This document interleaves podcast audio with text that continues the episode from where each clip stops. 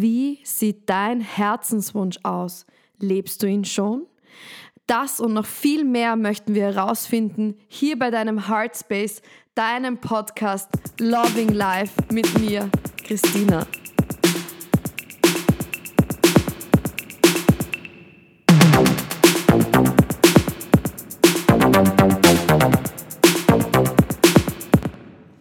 Hallo und herzlich willkommen. Schön, dass du wieder da bist zu einer neuen Folge hier im Podcast. Ich freue mich von Herzen, dass das jetzt zustande gekommen ist. Heute ist wieder die liebe Jules Fruitcake bei mir. Hallo. Hi Jules, danke, dass du nochmal gekommen bist. Und wir haben schon drüber gesprochen. Du hast da extrem interessante Lebensgeschichte. Ja. Und wenn ich drüber nachdenke, ähm, glaube ich, hätten da viele schon aufgeben. Also ich weiß nicht, ob die immer wieder aufgestanden wären und äh, sich neu erfunden haben. Das, was du mir jetzt kurz ähm, einen Einblick gegeben hast. Vielleicht möchtest du mal kurz starten. Wie ist denn dazu gekommen, dass du jetzt Jules Fruitcake heißt? Ja, also der Name Jules ähm, Fruitcake ist entstanden eigentlich dadurch, dass ich ähm, mit 16 Jahren äh, vegane und ähm, also Anti-Allergie-Torten ja. verkauft habe.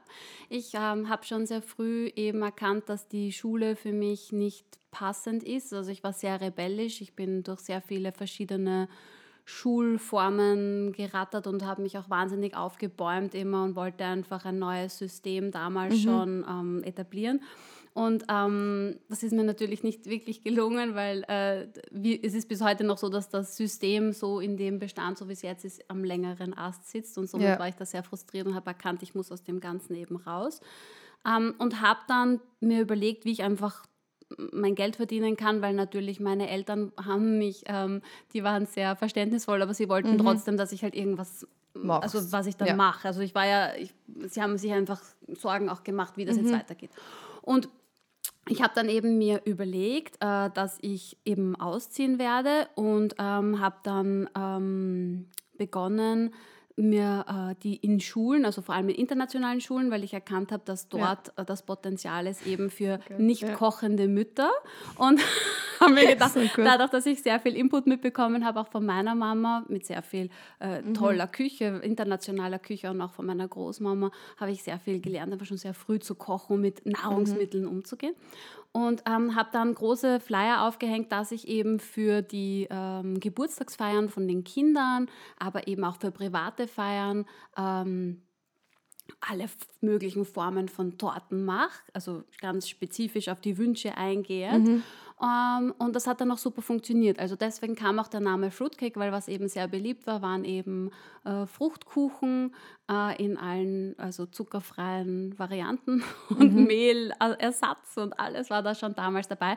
Und wie schon gesagt, damals war ich erst 16 und da habe ich dann eben ja. Ja, mein erstes Geld mit meinen Torten verkauft. Mhm. Also mit meinem Torten mit meinen Torten verdient, ja. Ja, so, mhm. so, spannend. Und du bist also wirklich mit 16 dann auch von zu Hause ausgezogen? Mhm, ja, also ich war dann 16,5, 17 sowas. Mhm. Genau, da bin ich dann wirklich ausgezogen, weil das war einfach so, dass, ähm, also ich habe ein sehr inniges Verhältnis zu meinen mhm. Eltern schon, aber es war so, dass ich eben schon sehr früh sehr dominant war und das mhm. ging sich einfach nicht aus, weil das hat dann nicht mehr funktioniert. Mhm. Ähm, und deswegen bin ich dann ausgezogen, okay. genau.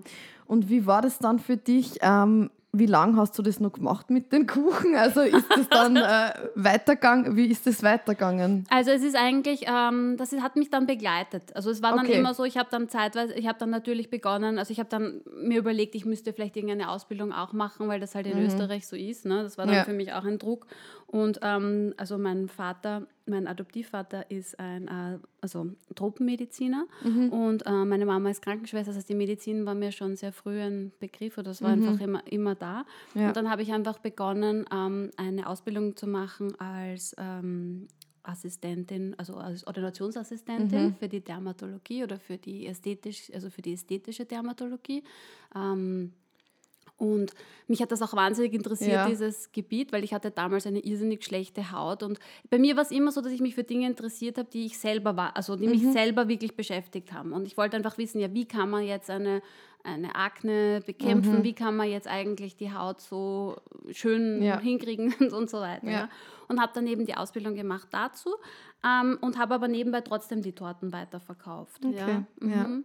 Genau. Und hat dir die Ausbildung dann gefallen? Also hat dir das also, wie soll ich Freude sagen, bereitet? Oder? Nein, also bei mir war es einfach so, ich, Okay. war, ich war wirklich schon sehr, sehr, also als sehr kleines Mädchen hatte ich schon ähm, das Bedürfnis, ich war immer ein Forscher. Also ich wollte Mhm. Ja. immer wissen, was gibt's, was gibt's neu. Also ich, ich, mir wurde immer irrsinnig schnell langweilig Ja. und ich wollte was Neues entdecken und ich hatte nicht das Gefühl, ähm, dass mich irgendwas so richtig erfüllt. Und ich hab, wusste auch nicht wirklich, wie oder was das sein soll. Das heißt, Ja. das Leben hat mich immer wieder gezwungen, äh, tiefer zu tauchen oder Mhm. noch authentischer zu sein. Das heißt, das mit der Haut hat mich zwar interessiert und das war auch, das war für die Zeit auch super spannend und vor allem die Leute habe ich immer sehr gern gemocht, die gekommen sind, Patienten und sowas, Ja. ja. Also habe ich geliebt. Aber natürlich konnte ich dort nicht lange bleiben, weil es war wieder ein, eine, ein- ich musste mich ja wieder unterordnen. Ich musste ja wieder quasi, ich war Angestellte, ich musste Ja. Äh, und das war für mich immer schwierig. Ja. Ja. das war für mich immer schwierig, weil die alleine, dass ich zu einer bestimmten Zeit wo sein musste, das war für mich immer schon eine Herausforderung. Und dann halt, ähm, da habe ich halt immer damit gekämpft und wusste dann Ja. auch, dass ich das nicht lang machen werde. Und habe mich dann dafür entschieden, dass ich ähm, Musical äh, studiere. Ähm, und das kam eigentlich total komisch, weil, ähm, wie schon gesagt, ich bin jetzt, die Leute, die mich kennen, wissen es auch, ich bin jetzt nicht das Hyperrhythmus-Talent, ja.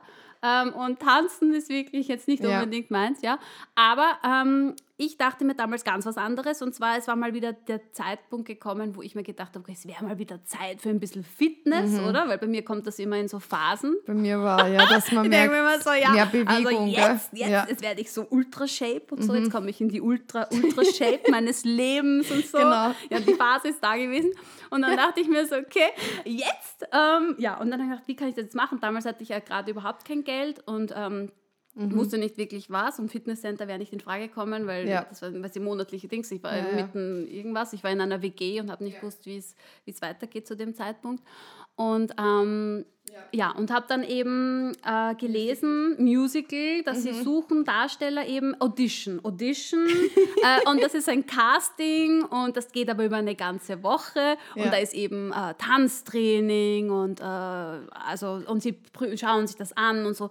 Und ich habe mir gedacht, ach so super, habe ich mir gedacht. Also ich habe nur gelesen, dass man am Tag vier Stunden tanzt oder so und das alles gratis, weil das ist ja Audition. Und also so Casting. Und ich dachte mir, ja perfekt, das, mir ist das eh wurscht, weil ich kann überhaupt nichts, aber ich kann gratis trainieren. Gut.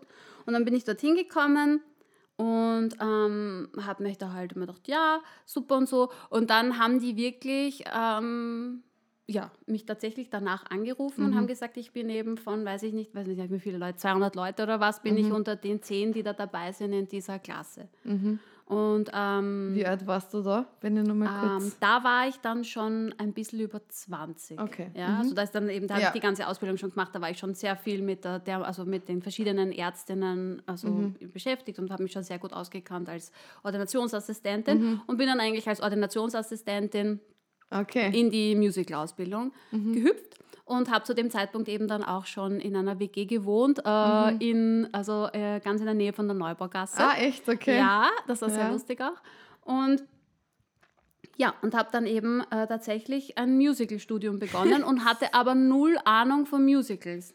Also null. Ja. Also alle waren solche totalen Fans. Ich musste mal überhaupt recherchieren, was Musicals überhaupt sind, ja, weil ich hatte wirklich überhaupt keine Ahnung.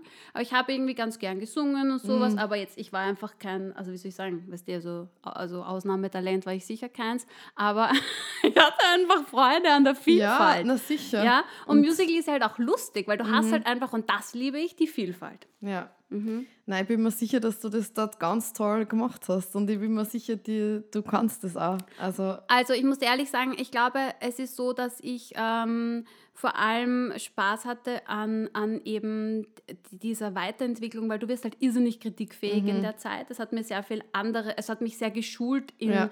sprachlich sehr geschult, es hat mich Ja. geschult in meinem Auftreten, weil du einfach sehr viel lernst und du wächst überhaupt über dich hinaus. Und ich war einfach zu dem Zeitpunkt absolut kritikunfähig. Ja. Ich kann mich erinnern, bei der ersten Prüfung, bei der ersten äh, Prüfung, wo, ich dann, wo ich mich so abgerackert habe, dass ich das schaffe und Mhm. Ja. kritisiert wurde, habe ich der Jury die Sessel entgegengeschmissen, weil ich so wütend Geil. war, weil zu der Zeit hatte ich noch so eine Rage und ich Ja, war so ein Choleriker.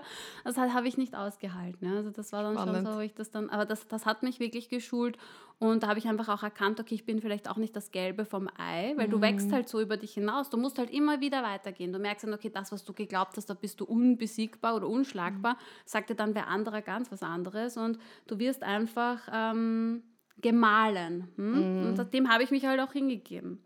Ja, voll schön. Mhm. Voll spannend. Und da warst dann äh, drei Jahre oder dabei, ja, also ich, genau, es wäre dann noch länger gegangen. Also Mhm. den Abschluss habe ich nicht gemacht, weil ich wurde dann eben, ich war dann schwanger. Ich habe das auch nicht, äh, das war total, Mhm. Ja. also ich war mit meinem Freund zu der Zeit eigentlich schon sieben Jahre zusammen. Wir hatten eine sehr lockere Beziehung. Ich habe Mhm. ihn kennengelernt, als ich 17 war und ähm, wir waren eben sehr locker zusammen. Also wir haben uns eigentlich zu der Zeit auch nur am Wochenende gesehen. Mhm. Und ich habe vor allem nicht mitgekriegt, dass ich wirklich schwanger bin, weil das war auch so sehr spektakulär, wie meine Tochter entstanden ist, weil äh, ich war zu der Zeit auch, ähm, und, Mhm. also ich war, und, also ich habe die Pille genommen, ich war, ähm, ich war Aha. absolut nicht bereit. ja, es war eigentlich, es war eigentlich Okay. total, ja, aber ich Ja. war ähm, davor auf Reisen, das heißt, das hat sich ein bisschen verschoben wahrscheinlich. Ja. Und ähm, deswegen habe ich es aber auch nicht mitbekommen. Und durch dieses harte Tanztraining, ja, Mhm. war das tatsächlich so, dass ähm, ich ja öfter mal keine Periode hatte Ja. und auf das irgendwie gar keinen, ähm, also ich habe auf das Nicht nicht geschaut geachtet, hast, weil damals ja. war das auch so, ich habe da nur Tomatensalat gegessen und Ja. trainiert, weil das war halt zu der Zeit, das war Wahnsinn. Ein Musical war halt wild, ne? Und ähm, ja, und dann weiß ich noch, dass meine WG-Mitbewohnerin gesagt hat zu mir, also Jules, du bist irgendwie komisch und ich glaube, du bist schwanger. Und ich habe mir gedacht, was redet sie, spinnt sie komplett. Weißt du, ich war halt 24 und Ja, dachte ja. mir so, ich wusste nicht mal, wie ich die Verantwortung für mich selber übernehme. Ja. Und ähm, dann hat sie mir so einen Test auch mitgebracht und den habe ich dann auch gemacht und dann war der wirklich positiv. Oh, Und ja. ich war so im Schock und dann habe ich wirklich an dem Tag, das weiß ich auch noch, wirklich äh, gesucht einen Arzt, der ähm, halt äh, einen, einen Ultraschall machen Ja. kann, weil ich das konnte das nicht glauben. Ich, meine, ich habe zwei, drei Tests, aber ich dachte mir, es gibt es einfach nicht, es gibt Ja. nicht. Ja. So, und habe dann einen gefunden im 21. Bezirk, das werde ich nie mehr vergessen, der war großartig und der hat dann zu mir gesagt, das war so, dass sein Name war El Telbi. Mhm. Ja, und er hat dann gemeint eben, ähm, und das war, das war so ein strenger, Mhm. aber sehr lieber, äh, herzlicher Mann. Und er hat dann zu mir gesagt, Frau Stemberger, Sie sind nicht schwanger, Sie sind sehr schwanger. Und ich war schon, ich war schon bitte, äh, weiß ich nicht, Anfang viertes Monat. Ja. Wow, okay. Ja, also es Mhm. war so, okay, so Sie kriegen jetzt in äh, fünf Monaten ein Kind oder so, ja.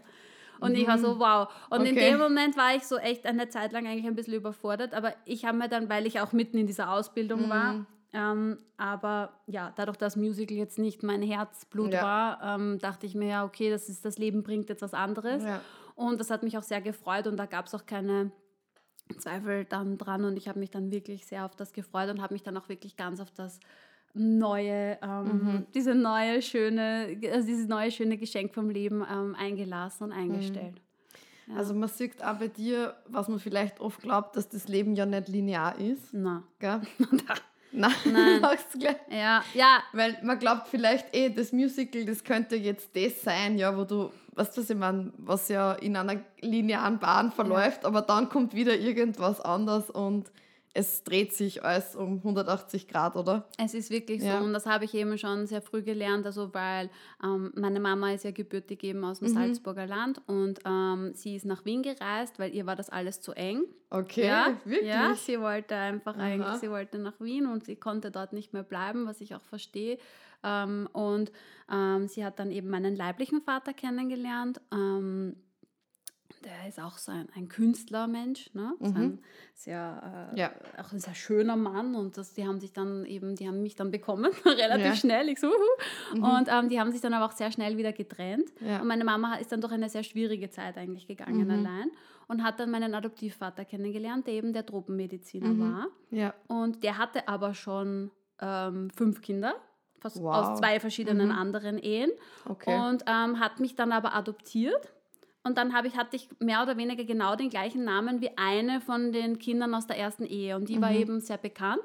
Und ähm, das war für mich eben auch damals schon als Kind nicht so einfach, weil obwohl das jetzt nicht so vermittelt wurde, habe ich mich immer so gefühlt, wie wenn ich eben genau gleich heiße wie eine, die, mit der ich auch ständig irgendwie, also es war egal, wo ich war, wurde ich damit irgendwie in, in Verbindung ja. gebracht. Ja? ja. Und ähm, deswegen nicht linear, ja, auf gar mhm. keinen Fall, weil äh, man lernt dann eben schon sehr früh, ähm, dass eben alles anders kommt, als man mhm. denkt. Ne? So schon von ja. Anfang an. Also bei mir war es von Anfang an schon alles anders. Ich musste dann auch aber eine Zeit lang auch, habe ich bei meiner Großmutter gelebt, weil meine Mama mhm. musste irgendwie schauen, dass sie eben diese Trennung finanziell stabilisiert und dadurch mhm. musste ich dann bei meiner Oma im Salzburger Land leben lang. Ah, okay. Ja, mhm. und ähm, ja, ja, es war so keine leichte Zeit. Mhm. Und sie hat mir das aber auch wirklich vorgelebt, schon als kleines Kind. Und das weiß ich noch, und das gebe ich auch heute meinen Klientinnen noch weiter, weil meine Mama hat gesagt, damals, wo sie dann gar kein Geld hatte und gar nicht wusste, wie es weitergeht, hat sie sich immer die Bäume angeschaut und hat immer gesagt, wenn der Baum so viele Blätter hat, ja, wieso mhm. sollte dann nicht ich auch die Möglichkeit haben, dass diese Fülle in mein Leben kommt? Ja. Und sie hat sich das wirklich über diese Manifestation und über diese ähm, mhm. Affirmation ja. hat sie dann ein neues Leben kreiert eigentlich. Weil wir waren dann eigentlich, seit ich dann vier ja. Jahre alt war, dann hat sie meinen Vater, also meinen Adoptivvater kennengelernt, waren wir nur auf Reisen.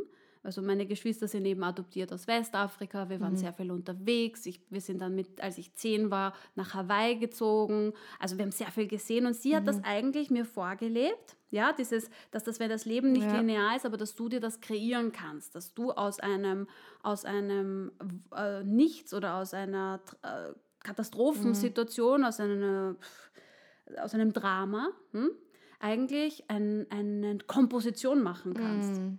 Ja. Voll schön. Mhm. Ich kriege Gänsehaut. Ja, danke, dass du das auch so offen teilst. Das ist echt so spannend. Und ja. die Reisen haben, die hast du als Kind auch mitbekommen, oder? Mhm, das total. hat dich auch beeinflusst. Absolut. An, eine, der, eine der heftigsten ähm, Reisen für mich, also natürlich, also die schönste Reise mhm. war natürlich, als wir nach, ähm, Af, äh, als wir nach Hawaii ähm, gereist sind, weil das war für mich so wie meine Seelenheimat. Ich habe dort wirklich mhm. das erste Mal so richtig gute Freundinnen kennengelernt, mit denen ich heute noch total eng befreundet bin. Eine davon lebt in Paris, die andere lebt immer noch in Hawaii und wir sind mhm. einfach so immer verbunden miteinander. Oh, ja, ja, und und eine der heftigsten Reisen war wirklich die, wo wir mitfliegen durften, also meine beste Freundin aus Hawaii und ich. Ah, ja, weil okay. wir haben uns immer sehen dürfen, entweder zu Weihnachten oder zu, ist sie entweder zu mir geflogen mhm. oder ich rüber. Da war ich noch sehr jung, wir konnten mhm. uns immer sehen. Ähm, und sie ist mitgeflogen mit, mit uns nach Afrika, nach Mali, äh, wo wir dann meine Schwester abgeholt haben für die Adoption. Also da war alles bereit und wir hätten wow. nur mehr hinfliegen können für die Adoptionsübergabe. Ähm, und das war eine der heftigsten Reisen für mich, weil ich dann eigentlich das erste Mal auch wirklich gesehen habe, was dort so passiert. Ne? Mhm. Ne? Also es war so, wir waren in dieser Pupinière, in diesem Waisenhaus. Ich habe gesehen, ähm, auch zum Teil, was mit unseren Spenden passiert. Also das mhm. sind natürlich ganz neue Inkubatoren, aber ja. es ist keine, kein Personal, die ähm, irgendjemanden einschulen, sondern die sind ganz neue Gerätschaften und die mhm. legen dann die Frühchen in die Gerätschaften rein, aber es fehlt einfach das Personal, was ihnen beibringt, wie sowas überhaupt angesteckt wird, wie sowas mhm. überhaupt funktioniert. Ja. ja. Das heißt, sie haben sehr viel okkultes, ähm, in mhm. okkulten Glauben und glauben halt einfach, okay, du legst das da rein und das wird dann von alleine so. Ja. Also unfassbar, das kann man mhm. sich gar nicht vorstellen. Es sind äh, äh, also Wasserhähne ja. nicht angeschlossen und, und, lauter so Sachen. Also das war für mhm. mich so. Und dann sind wir gekommen mit unserem Winnie Pooh Pyjama und ich habe mhm. mir gedacht, so richtig, oh, da habe ich mir gedacht, ja. sind wir deppert, weil ich ja. meine, da geht es um was anderes, da geht, da stirbt mhm. jedes dritte Kind und, und was ist da eigentlich los, ne? Mhm. Ja, so. Und da war ich aber das noch sehr prägend, jung. Ja, ja. Na, das verstehe ich auf jeden Fall. Und das das sind Erfahrungen, vor allem in dem Alter. Also das ist ja, wo man sich eigentlich vielleicht noch nicht Gedanken macht um die Welt. Also mhm. generell ist das natürlich prägend, das ja. glaube ich auf jeden Fall. Extrem. Und die, die Schwester, also hat sie die dann nur mal ganz kurz, ich weiß, jetzt ja. schweifen wir ein bisschen ja, in, eine, andere Richtung, aber mich interessiert ja. wie geht es dir jetzt? Also hat sie die da, weil für die muss das ja, glaube ich, auch ähm, ähm, du meinst jetzt meine Schwester, meine adoptierte genau, Schwester. Genau, die adoptierte ja, Schwester. Ja, ähm, also das war so, also wie soll ich sagen, es geht ihr ähm, sehr gut, mhm. ja, also weil sie war ja. noch so ein Witzi-Butzi-Butzi, als, sie, ja. ähm, als, als sie adoptiert wurde. Mhm. Ähm, aber man darf das nicht unterschätzen und das ist das Nächste, was ich extrem mitbekommen habe, dass Österreich ähm, einfach, dass der dass ein Grundrassismus Ja. extrem vorhanden ist. Ja? Das ich ich immer, wusste ja. das überhaupt nicht, weil ich meine, für Mhm, mich war das- das einfach nie ein Thema und meine Mhm. Eltern waren immer eben total international und wir, ich war ja auch in internationalen Schulen und bla bla. Aber Mhm.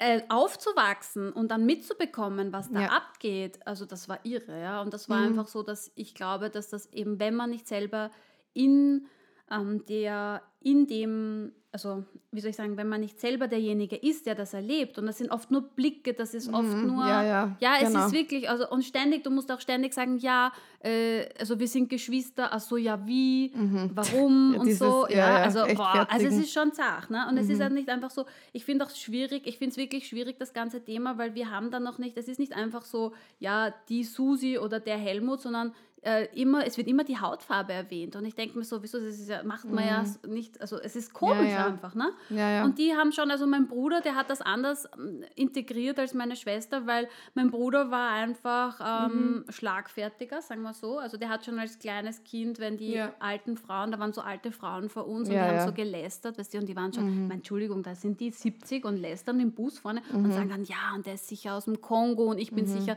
ich bin sicher zusammen mit irgendeinem Drogendealer, weil die haben immer alle geglaubt, das sind meine Kinder, weil die halt, weißt du, meine Schwester ist 14 Jahre jünger als Ja. ich, mein Bruder acht Jahre, das heißt, die Leute bauen sich ja ihre eigenen Geschichten zusammen. du- Ich Ja. war ja ständig mit ihnen unterwegs, alleine Ja. auch zum Teil. Und diese alten Frauen von haben halt so gelästert und mein Bruder war damals, ich weiß nicht, keine vier und hat die angetipst im Bus, stell dir das mal vor, die drehen sich um und er sagt so, ja, da gesagt, und dort fressen wir so alte Weiber wie euch. Also großartig, geil, ja, ja. großartig. Er war immer schon schlagfertig, ja. Und meine Schwester, die ist äh, ein bisschen anders, die ist ein bisschen introvertierter und für sie war das schon eine Ja. andere Belastung, ja. Also wie schon gesagt, aber jetzt nicht, weil, aber einfach weil, ich sage jetzt wirklich in Österreich speziell, die Leute echt von vorgestern sind. Also ich weiß ja, Ja, nicht, ja. Also das war schon heftig und auch für mich sehr heftig zu beobachten, was da eigentlich abgeht im Kollektiv, ja. Ja, ja. So viel äh, Engstirnigkeit noch, ja. Das kriegt man ja so gar nicht mit, wenn man nicht damit so konfrontiert ist. Mhm. Unfassbar, wirklich. Ja, also das, danke, ich merke das auch immer ganz, ganz stark, den Alltagsrassismus. Also ich kann als weiße Frau natürlich sagen, dass mir das nicht passiert, aber ich, natürlich merkt man es, also im Umfeld. Es ist schrecklich Ja, und ich muss ganz ja. ehrlich sagen, es ist auch etwas, was mich einfach auch heute bewegt, einfach Mhm. um einfach, ich möchte einfach, das ist auch der Grund, warum ich ja als äh, Tarotkartenlegerin oder als Mentaltrainerin oder wie auch immer so viel Bewusstsein einfach schaffen möchte, Mhm. Ja. weil ich einfach allgemein eben nicht nur, das Leben ist nicht nur linear, sondern es ist einfach, es gibt einfach so viel mehr, als du jetzt im Moment sehen kannst vor dir. Mhm. Ja. Das heißt, immer vorsichtig sein mit Bewertungen, immer vorsichtig sein mit Beurteilungen, weil wir wissen es nicht. Das heißt, immer sofort einfühlen, okay, ich bin nicht in den Schuhen desjenigen gegangen, ich weiß nicht, wo der steht, ich weiß nicht. Also Ja. immer mal einen Schritt zurück, als sich sofort seine Meinung zusammenbauen. Und Ja. das finde ich so, so, so wichtig, weil das einfach durch das, was ich eben erlebt habe auch und was ich alles schon gesehen habe und die, weiß nicht, 100 Berufe, die ich schon gemacht habe und so, äh, ist es einfach super wichtig, dass man sich da ähm, an der Nase nimmt selber und immer wieder sagt, okay, wa- bevor ich jetzt eine, ein Urteil Ja. fasse oder irgendwas sage überhaupt, überlege ich mal kurz. Das wäre super, Ja. gell? Ja. Ah, danke dir, meine Liebe. Und jetzt nochmal wieder, um zu dir zurückzukehren. Du hast, du bist dann also überraschend, wenn, man, wenn ich das so sagen darf, überraschend Mama geworden. Und wie ist dann weitergegangen noch in deiner Reise? Genau, also ich bin dann Mama geworden und hatte überhaupt keinen Plan vom Mama sein, weil ich eben 24 war und eben jetzt gerade die Musical-Ausbildung abgebrochen hatte und auch jetzt irgendwie nicht wusste, ich wusste auch nicht, wie ich jetzt in den medizinischen Beruf zurückgehen soll mit einem Säugling. Also es war auch nicht möglich, weil das sind ja ganz fixe Zeiten und sagt dann ja auch kein Schwein, ja, was jetzt Mhm. Ja. passiert. Also das ist ja wirklich wild. Nein. Ich habe dann nur Ja. gelesen, aha, es gibt sowas, da kann man ein Jahr lang eben äh, so äh, gehaltsabhängig irgendwelche Bezüge kriegen. Und man dachte, okay, das mache ich jetzt. Ich dachte, ah ja, mit Mhm. Ja. einem Jahr geht mein Kind dann in die Fremdbetreuung, alles super, das ist ja eh geregelt, du hast ja null Ahnung von Mhm. nichts. So, die Lilly ist ein Jahr alt. Ähm, Ich denke mir so, ja, äh, Kindergruppe, Grippe oder was immer, die schreit wie am Spieß. Mhm. die will dort nicht hingehen. Ich muss was soll jetzt machen, mein Kind traumatisieren oder was Ja, passiert jetzt eigentlich? Ja, das ist ganz normal. Ich Ja. sagte, das ist ganz normal, wenn mein Kind so schreit, ihr habt ja wohl an der Waffel. Ich, Mhm. Ja. keine Ahnung, ich wusste nicht, was ich machen soll. Äh, aber dachte, ich muss jetzt was Neues erfinden, weil so kann ich unmöglich, ich kann nicht mein Kind, also sie war auf jeden Fall nicht bereit, mit einem Jahr irgendwo fremdbetreut zu werden. Und ich hatte auch keine Ressourcen. Ich war, also wie schon gesagt, also mh, dadurch, dass meine Eltern zwar, also mein Vater war zwar Arzt und so, aber wirtschaftlich gesehen war er jetzt nicht so gut drauf, sag ich mal. Ja, ja. Da ist nichts überblieben. Das heißt, ich Ja. wusste überhaupt nicht, was ich machen soll. Das heißt, ich habe mich schon relativ früh äh, auch finanziell einfach selber versorgt. Ne? Und ähm, Gut, und dann habe ich mir gedacht, was mache ich jetzt? Und das macht nämlich auch erfinderisch. Ich muss ja auch dazu sagen, es ist ja so, Gott sei Dank ist das auch so gekommen, Ja. weil äh, so musste ich einfach nachdenken, was passiert, weil sonst hätte ich nicht mehr gewusst, wie ich überhaupt nichts, wie ich meine Miete zahle oder wie auch immer. Und ähm, genau, und dann habe ich mir überlegt, ähm, dass ich ja jeden, was mache ich jeden Tag? So, und das ist immer das Geheimnis. Ich sage zu den Leuten Ja. immer, geh nicht zu weit, schweif nicht zu sehr aus, sondern was machst du jeden Tag? Mhm. Und jeden Tag habe ich gemacht, der Lilly ihr Babyfood. Weil ich mir gedacht habe, diesen Hip-Scheiß, dann habe ich Ja, einmal ja. gekostet und bis auf Pfirsich-Apfel war alles ekelhaft. Und dachte mir, kann ich jeden Tag Pfirsich-Apfel geben. Und der. Rest war einfach so, hat geschmeckt wie, war schrecklich, wirklich. Und dann habe ich einfach das, ich war eh daheim, also habe ich das selber gemacht, die Sachen, und habe dann begonnen, weil mir Fahrt war, das auf, habe mir gedacht, okay, im Sommer gebe ich ihr das nicht warm und habe begonnen, gefrorene Früchte zu nehmen, habe begonnen, das zu schichten, habe begonnen, die Banane ganz dünn zu schneiden, an das Glasel zu kleben, habe begonnen, da irgendwelche Kunstwerke draus Ja. zu machen, weil ähm, ich das halt liebe, immer die Sachen so zu, weißt du, besonders schön zu Ja. gestalten. Ähm, und es hat mich auch erinnert an die Zeit, wo ich eben die Torten noch verkauft habe Ja, und ähm, eben, ja, weißt du, Musical ist ja auch künstlerisch, also immer, es musste immer so ein Ausdruck sein.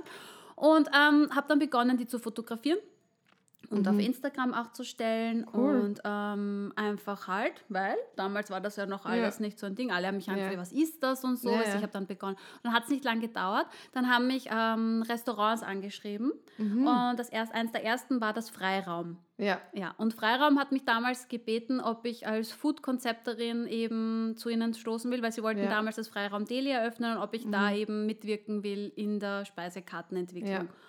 Und meine Sachen waren halt alle zuckerfrei, vegan. Ich habe sehr viel also Input mitgenommen eben aus Hawaii, weil die Sachen Ja. eben sehr exotisch waren. Ich wusste einfach, wie man mit Früchten umgeht. Ich wusste, wie man, ich habe damals Ja. sehr viel gelesen von Victoria Potenko, da ging es um das äh, Prinzip Green Smoothies. Das Ja, war damals vor eben, das ist jetzt zwölf Jahre her, ne? War das noch für alle Fragezeichen, Zeichen, what ja. da gab es noch nicht den grünen Smoothie in jeder Nische.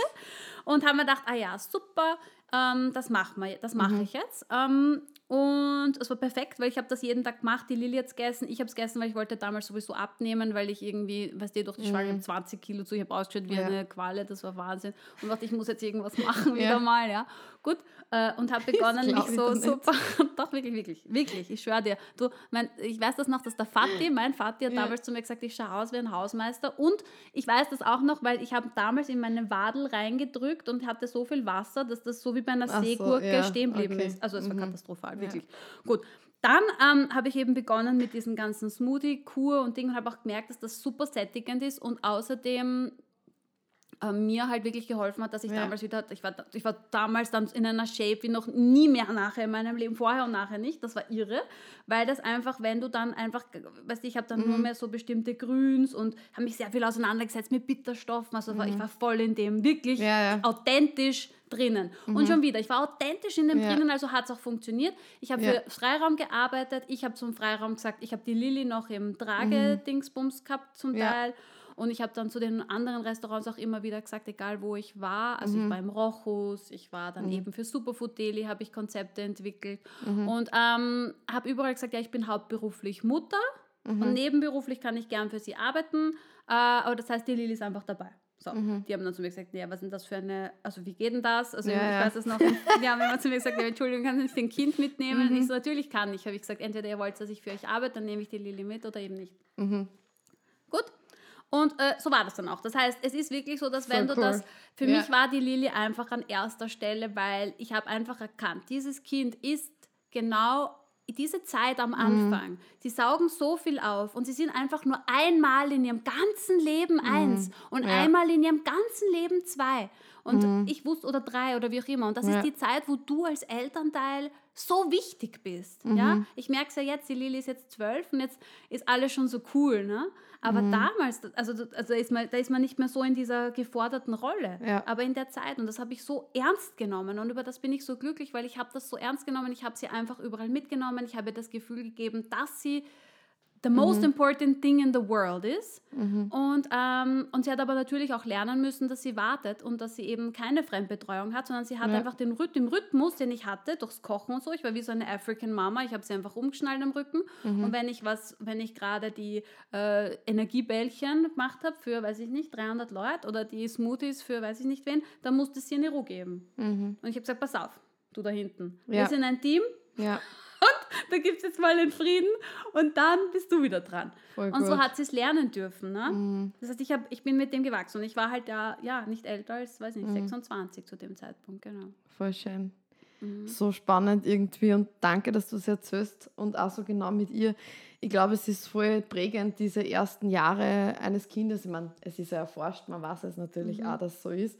Und ich finde es äh, toll, auch wieder hier zum Sehen, wie du authentisch, wie du das gesagt mhm. hast, einfach den eigenen Weg gehst. Und ich finde, du zeigst irgendwie so auf, dass wenn man das System herausfordert oder wenn man jetzt sagt, okay, ich mache das aber nur unter der und der Bedingung, ja. dann wird es anscheinend auch akzeptiert. Also ja. das finde ich irgendwie Genau, es ist immer so, so mit deiner ja. Überzeugung und da muss ich sagen, das mhm. hatte ich dann schon auch sehr viel der, der Musical-Ausbildung wieder zu verdanken, weil ich habe einfach gelernt, wie man sein Powerhouse, also durch diese ganzen Pilates und 500 Sit-Ups ja. Tag und den Scheiß wirklich, habe ich wirklich gelernt, dass es einfach auch mhm. darum geht, um dein Auftreten und wenn du von was überzeugt bist, dass du auch die richtige Körperhaltung ja. halt dafür brauchst. Deswegen, ich sage immer, es ist egal, was mhm. du machst in deinem Leben und ich habe wirklich also wirklich, und nicht jeder Beruf, den ich gemacht habe, war erfolgreich ja. und nicht alles war super toll und ich bin mhm. jetzt keine berühmte Musical. Es ist wurscht. Ja, ja. Es geht um das nicht. Es geht nicht um das Ziel. Aber du nimmst überall was mit und du kannst es dann für deinen Lebensweg integrieren. Und das ist das Coole. Das heißt, man sollte sich nie denken, ach, das war eine Verschwendung von Zeit, mhm. ach, nichts. Nein,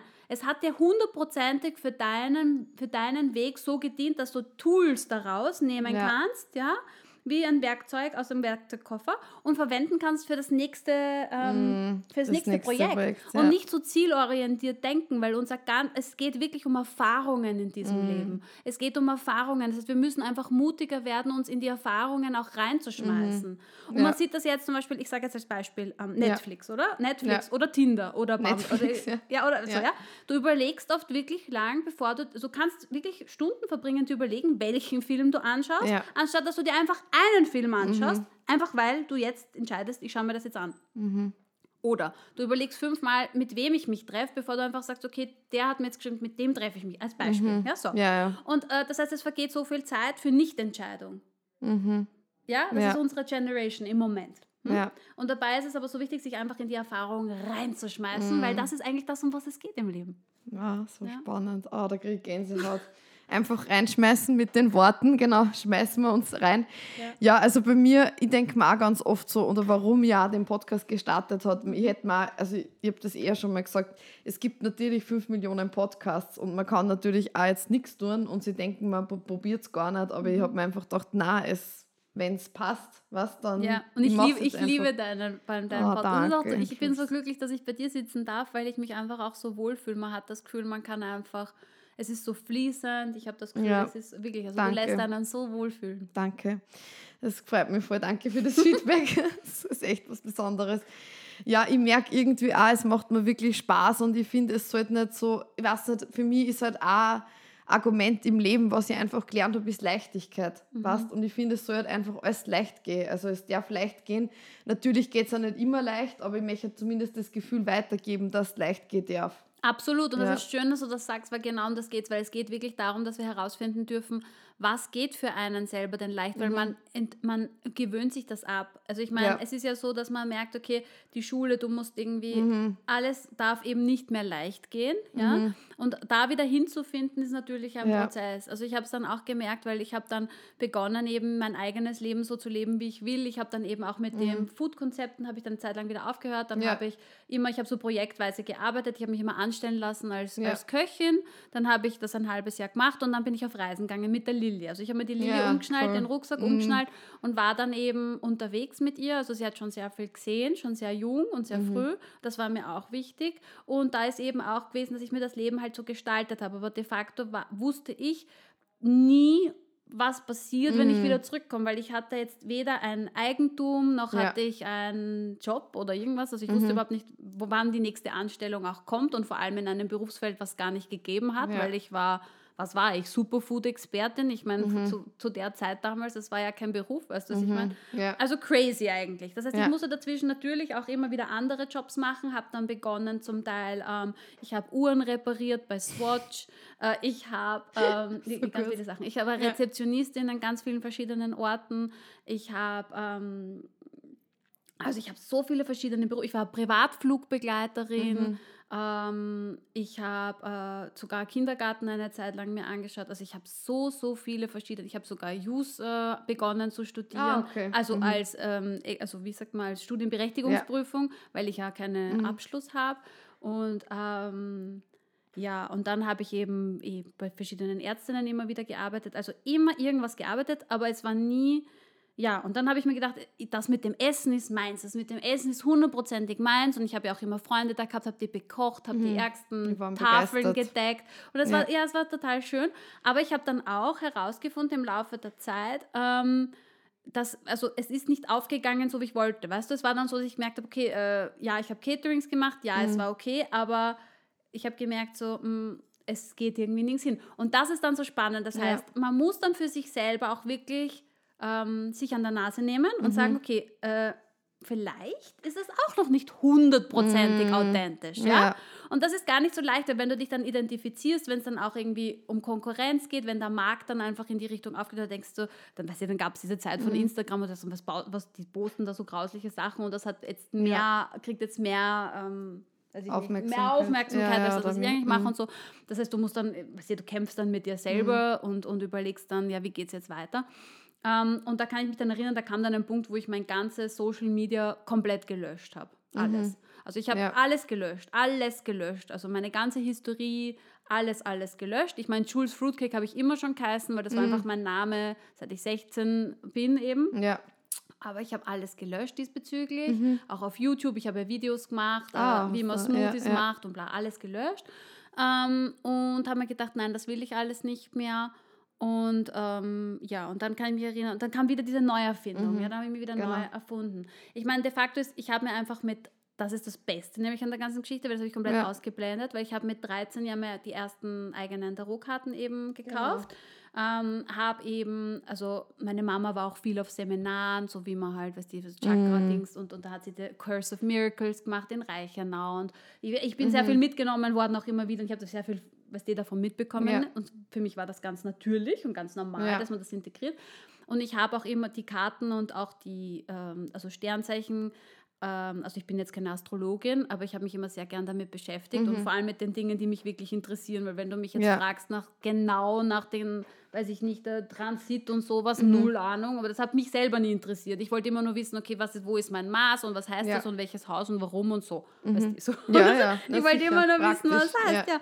Und das, mit dem habe ich mich dann beschäftigt und ähm, habe das einfach, ähm, das war immer mein, egal wo ich war, egal in welchem Berufsfeld, ob das jetzt in der Küche war oder eben im äh, Swatch-Laden oder was, habe ich mit den Leuten geredet über, ja, was hast du für ein Sternzeichen und äh, was ist deine Karte des Tages und sowas. Das mhm. war für mich ganz normal äh, dass das dann wirklich das, was so normal ist, mit dem ich aufgewacht bin, wo ich mir jeden Tag, ich habe mich auch, weißt ich habe mich mit dem, ich habe Bücher mhm. fressen von dem Tarot und mich damit ausgebildet selber, seit ich eben ganz jung bin. Aber ich hätte ja. mir nie gedacht, dass das Einfachste das ist, was ich irgendwann, mhm. also was dann irgendwann, weiß ich nicht, die Türen öffnet für, für so viele Leute. Ja? Das mhm. hätte ich mir niemals gedacht. Ja es ist so spannend und wir haben ja vorher schon kurz drüber geredet. Du hast eben gesagt, das, was die am meisten eigentlich begleitet hat oder das, was dir am leichtesten gefallen ist, weißt du, dass du sowieso schon integriert hast, dass jetzt das das ist, was du eigentlich lebst, oder?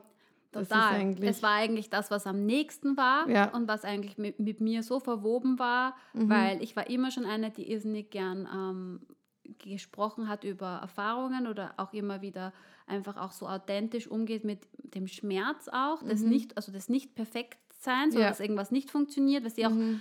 du ha- kannst ja auch urviel anhören bei uns, wenn du sagst, ja, du hast die Schule abbrochen Ja. also das ist ja das nächste Thema, ja. Also du Das bist ja Mhm. immer in diesen drinnen irgendwie und weißt du, und gerade wenn du jetzt aus, sage ich jetzt mal, ähm, wenn du eben mit also Medizinern und so weiter immer zusammen, also als Assistentin, ich meine, die Mhm. lassen dich das nie spüren, aber die haben mich vor allem deswegen das wahrscheinlich auch nie spüren lassen, weil die meinen Nachnamen kannten und der einfach verbunden wurde mit meinem Vater, verstehst du, was ich Mhm. Ja, meine? ja. Und das war für mich immer eigentlich innerlich eine Tortur, weil ich einfach so authentisch bin und mir denke so, was kann ich? Wer, was will, kann ich Mhm. Ja. eigentlich den Menschen weitergeben, weißt du?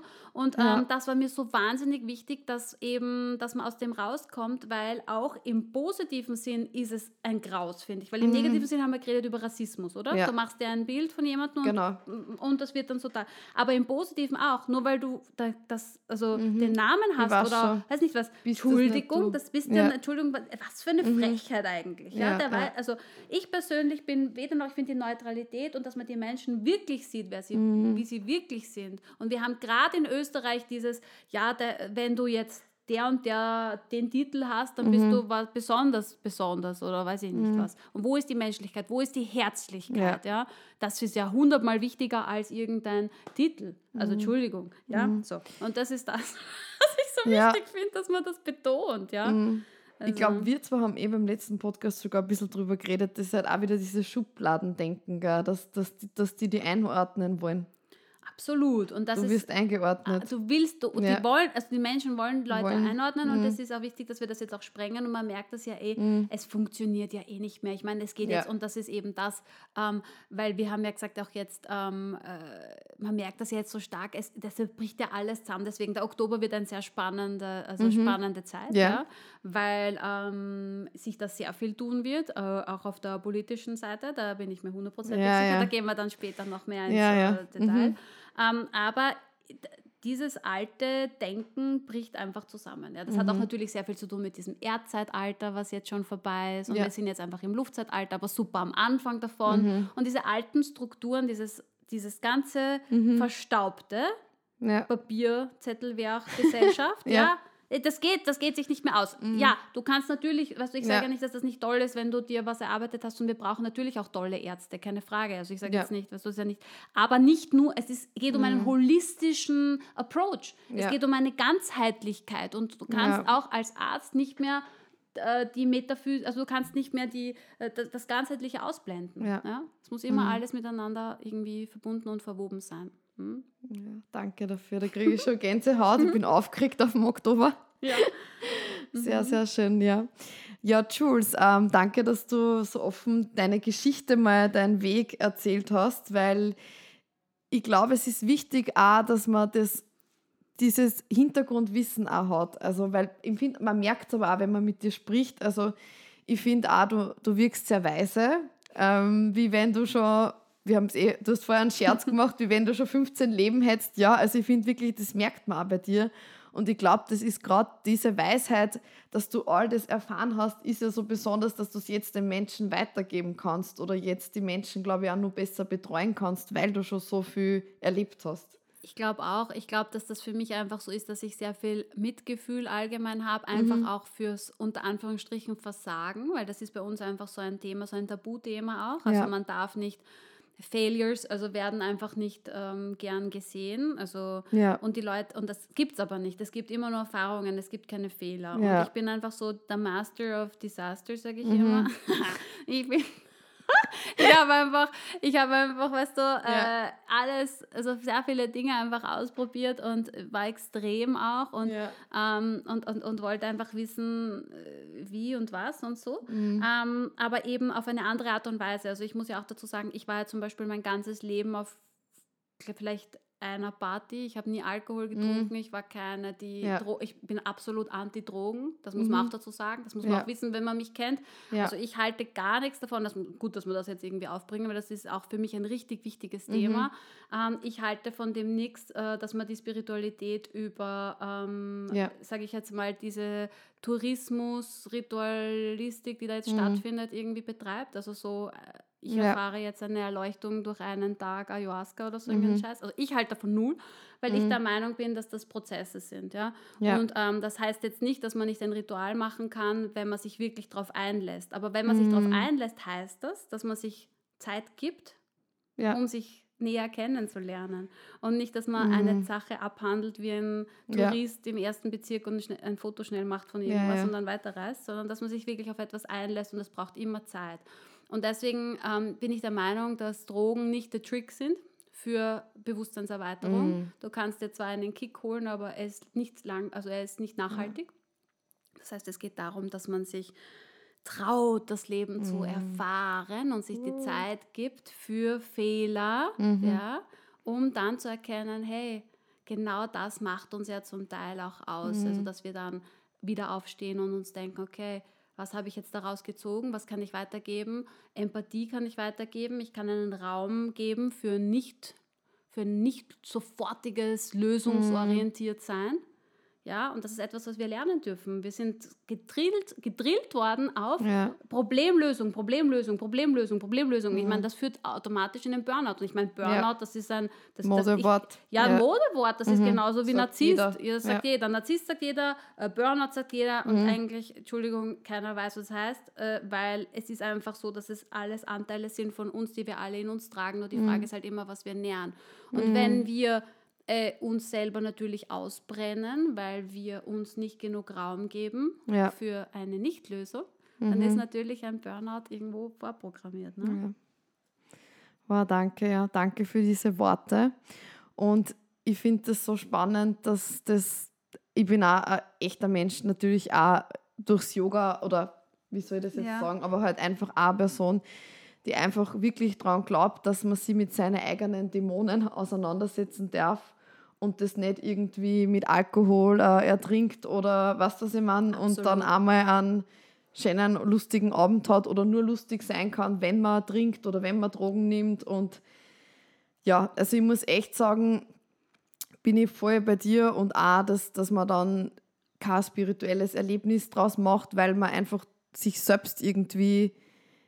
Du selbst bist ja schon das spirituelle Erlebnis, was das im Hand, da brauchst du nicht so. irgendwas. Das, ja. Das ist eben das. Also ich bin Ja. schon der Meinung und ich habe jetzt eben auch geredet, ich war ja in Guatemala im Frühjahr und da habe ich ja so einen, Mm. Ja. beim Tätowierer so einen lieben Guatemala-Mann kennengelernt. Ja. Guatemala-Mann. Ja. Und der hat mit mir geredet und das ist total nett, weil das ist einfach, also der hat einfach die Wurzeln und der sagt einfach auch so Sachen wie, ja, jedes Land hat seine seine ähm, Remedies, also seine Heilmittel. Und wir dürfen auch da wieder ein bisschen mehr zurückgehen. Das heißt, ich Ja. glaube nicht, dass für jeden jetzt äh, diese Heilpil, also diese, Ja. ich sage jetzt diese ähm, äh, psychoaktiven Pilze und sowas das Richtige sind. Ja, wir haben ja ganz andere Dinge jetzt in, in Europa. Ja, Ähm, äh, anderer Zugang. Ja, also diese Pflanzenmedizin kommt ja nicht jetzt in der, also schon ein paar Dinge, aber nicht alles kommt ja jetzt. Ja. Also man muss sich auch ein bisschen beziehen. So, okay, was sind meine Wurzeln? Wo Ja. kommt, was sind, was wurde bei uns verwendet als Ritual? Und er hat Ja. zum Beispiel gesagt, sogar bei Ihnen ist es so, dass eben ähm, sich, äh, man musste drei Wochen lang ähm, sich zurückziehen und einmal nur diesen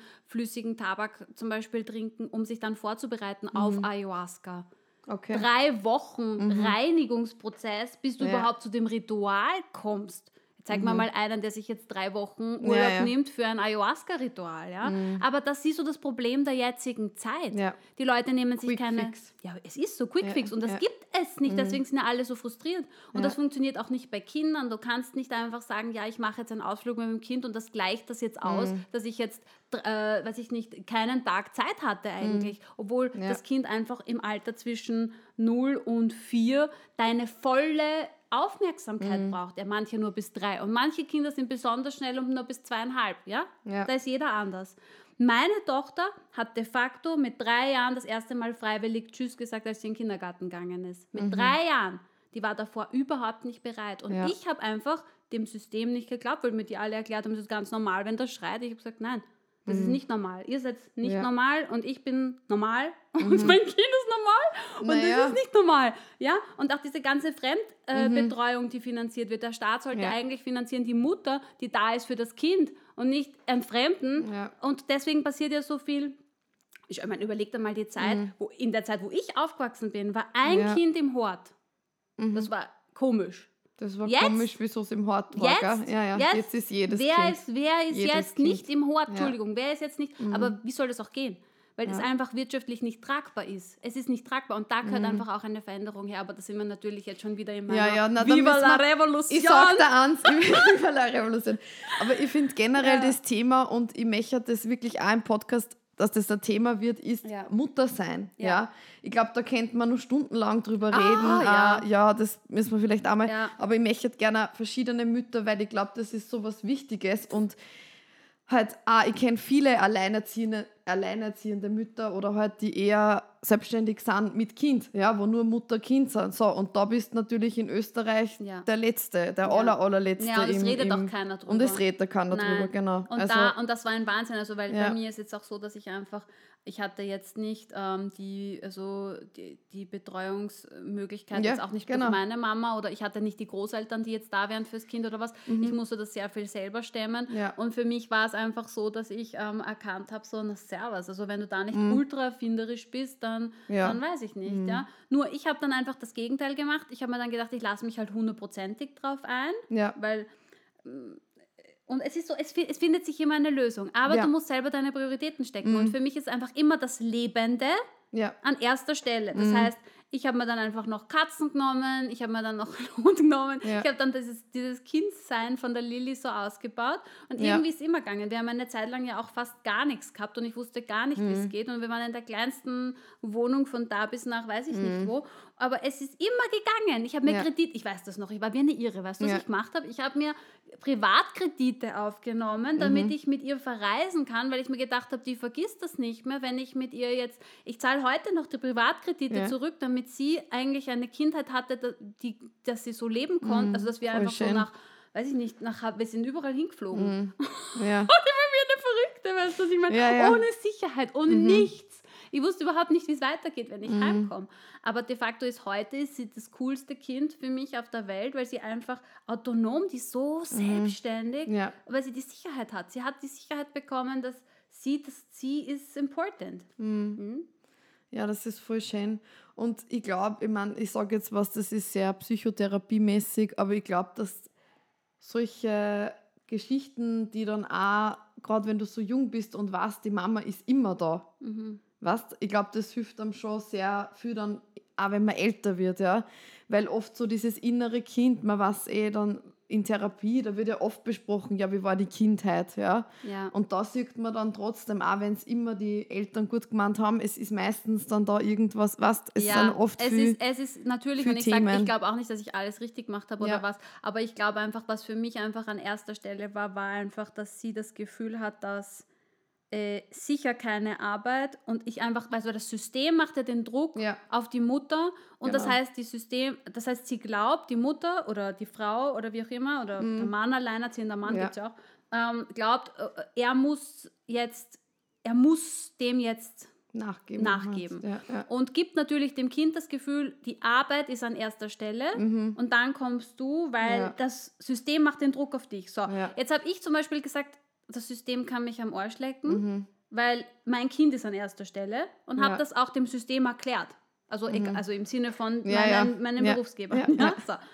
Die haben mich alle angeschaut wie die Postautos, weil es sagt ja keiner sowas. Und dann habe ich aber gemerkt, es geht aber irgendwie. Ja? Also es ist nicht so, dass das nicht geht. Das heißt, es war natürlich nicht so, ich war jetzt keine super rich Witch, aber ich war immer noch eine Witch. Und ich wusste einfach, okay, es geht sich irgendwie aus. So.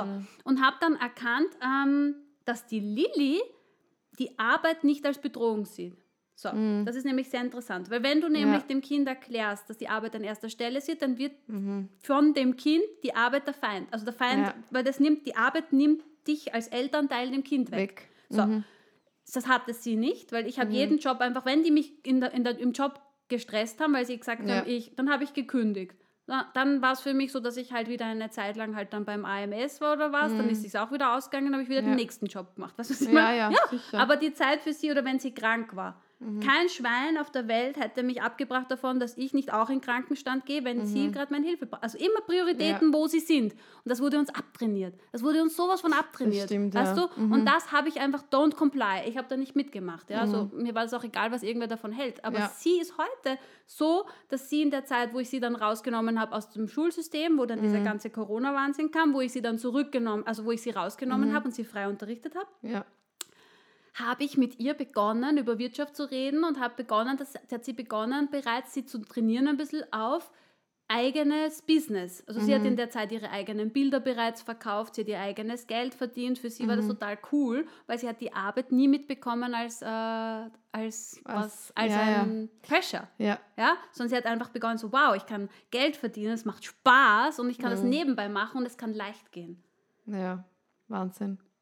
Voll schön. Danke, dass du uns das auch nochmal so genau erzählt hast. Das ist so aufregend irgendwie, ja. Ich finde das so schön, weil ich habe wirklich das Gefühl, das ist eine New Generation und wenn ich das höre, dass du das so machst oder dass das so funktionieren kann, das gibt einfach so viel Hoffnung. Ja. Weil ich sage, ich äußere auch permanent Kritik am System, ja. aber natürlich das sind halt schon mal Sachen, wo du auch natürlich ein bisschen eine Lösung vorgibst. Ja, also das finde ich voll. Ich finde es so wichtig, dass man ein bisschen, also dass, ich finde Lösungsorientiertheit und ja. diese Effizienz dahinter schon super wichtig, weil wenn man jetzt nur redet von, mhm. weißt du, Shanti Chakra und wir meditieren ja, ja. jetzt alle guten, das bringt ja nichts. Also ich meine, schon, es bringt schon was, es ist gut Sicher. fürs Mindset, aber du musst schon auch einen, eine, deswegen, das mhm. liebe ich auch mit meinen Klientinnen, weil mein Tarot zum Beispiel oder was, geht auch immer in Richtung Business Coaching mhm. oder weil ja. auch Mother, being a mother is mhm. business. It's fucking ja. big business. Ja. Und da geht es auch, okay, wie habe ich das geschupft, sodass mein Kind eigentlich ähm, sich eigentlich mittlerweile selber am Weg ist, ein Business aufzubauen mit mhm. zwölf mhm. und, und aber nicht das Gefühl hat, sie hat ein Defizit, wenn ich dann zehn Stunden am Tag arbeite, weil sie dieses, sie hat das im Detto, diese diese, ähm, und sie weiß einfach zum Beispiel, wenn sie heute zu mir sagen würde, Mama, mir geht's nicht gut, kannst du bitte heute nicht arbeiten, dann würde ich sofort alle Kunden absagen. Sie weiß das. Und das ist für sie natürlich, was die. Ja. Und das ist oft so. Oft muss man nur wissen, dass man das im Hintergrund hat, diese Sicherheit, und es gibt einem das Gefühl von Ausatmen. Mhm. Nein, ich finde das so aufregend und da, ich glaube, wir können da noch Stunden drüber reden, nämlich auch, wie du das System veränderst, indem du ihr mit ihr halt auch viel kommunizierst, weil ich glaube, die Kommunikation ist so wichtig und ich merke das oft bei mir, dass das total nicht funktioniert hat. Mhm. Nämlich auch, wenn die Eltern traurig sind oder ich habe es auch in ein paar Folgen schon besprochen, dass sie kommunizieren, warum es einer so geht, weißt? Dass ja. das Kind nicht sofort glaubt, dass es mit am Selbst zu tun hat und so. Ja, also da kennt man. Da hast man du so recht, da könnte man noch ewig reden. reden ja. ähm, und, und eben, es ist auch immer wieder eine neue Herausforderung. Ich meine, jetzt ist ja, ich sage jetzt mal, jetzt kommt erst die Pubertät. Ich ja. weiß ja noch gar nicht, was passiert. Ich höre mir dann einen neuen Podcast machen. Ja. jetzt wird es wahrscheinlich erst richtig spannend, ja. ja, ja. Und ich schon, aber auch hier ist wieder so, dass man sich eben selber auch nicht fertig macht, weil wir sind eben auch als Elternteile mhm. alle, wenn man ein Elternteil ist, dann weiß man einfach auch, äh, es, man kann nicht alles richtig machen. Mhm. Ja? Und es geht aber darum, dass man eben auch vor dem Kind zugeben kann, hey, ja. äh, das war jetzt nicht okay, das mhm. tut mir urleid und ich, ich werde schauen, dass ich das in Zukunft irgendwie anders mache, weil es, ist, es, es sind Wesen einfach. Ne? Ja. Ja, und trotzdem mit Hausverstand, weil Grenzen gibt es trotzdem. Also dieses ganze, ja. weißt du, so äh, mhm. Hyper, Hyper-Dings ist auch nicht meins. Also, normal, mhm. also bodenständig, aber trotzdem mit Empathie. Ja. Danke dafür und auch danke, dass du uns das so genau erzählt hast, dein Leben. Ich finde, das ist ja spannend, auch in so ein, mal so zusammenzurunden oder für mhm. die wahrscheinlich auch, dass das mal in einer Folge überhaupt Platz hat. Das Wahnsinn. ist ja echt ja, ja, Wahnsinn. Das ist super, ich freue mich so sehr. Mhm. Ja, und wir haben uns jetzt was überlegt für Oktober, dass ja. wir nochmal für euch, ähm, nicht nur für Oktober, sondern hoffentlich auch fortlaufend, mal kurz so ansprechen, gell, wie schauen die Sterne aus im Oktober? Genau, ja, also wir machen da jetzt ja. ähm, monatlich, so gut es geht, cool. einen ja. ähm, Podcast, wo ich einfach reinschaue, weil wir haben ja immer, ich habe ja immer die, die mir folgen schon auf Instagram, die, die wissen ja, die kennen meine Zodiac Reels mhm. und wir werden jetzt äh, so eine Art Zodiac Podcast machen, das heißt, wo ich einfach ähm, rein intuitiv äh, mit den Tarotkarten in die jeweiligen Sternzeichen reingehe und auch ins Kollektiv, das heißt, yes. ich erzähle dann ein bisschen, was passiert ja. im nächsten Monat mhm. und dann auf die einzelnen Sternzeichen kurzfassend eingehen. Danke, Jules. Okay, das machen wir. Also bleibt dran. Danke dir fürs Kommen, für diese tollen Erfahrungen, die du mit uns geteilt hast. Ich bin mir sicher, es hilft uns allen sehr. Mal. Und ich freue mich auf unsere nächsten Projekte. Dann. Me too. Danke euch fürs Zuhören. Tschüss, Bussi Baba. Danke, danke, danke fürs Zuhören. So schön, dass du wieder dabei warst bei der neuen Folge von Loving Life und uns zugehört hast. Wenn dir diese Folge gefallen hat, dann hilf dem Podcast zu wachsen.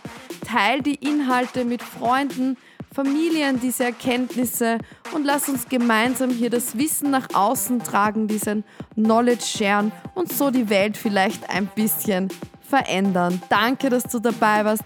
Gib uns gerne eine Bewertung hier auf Spotify, Apple Podcasts, wo auch immer du den Podcast hörst. Schön, dass du ein Teil bist von Loving Life. Bis ganz bald, deine Christina.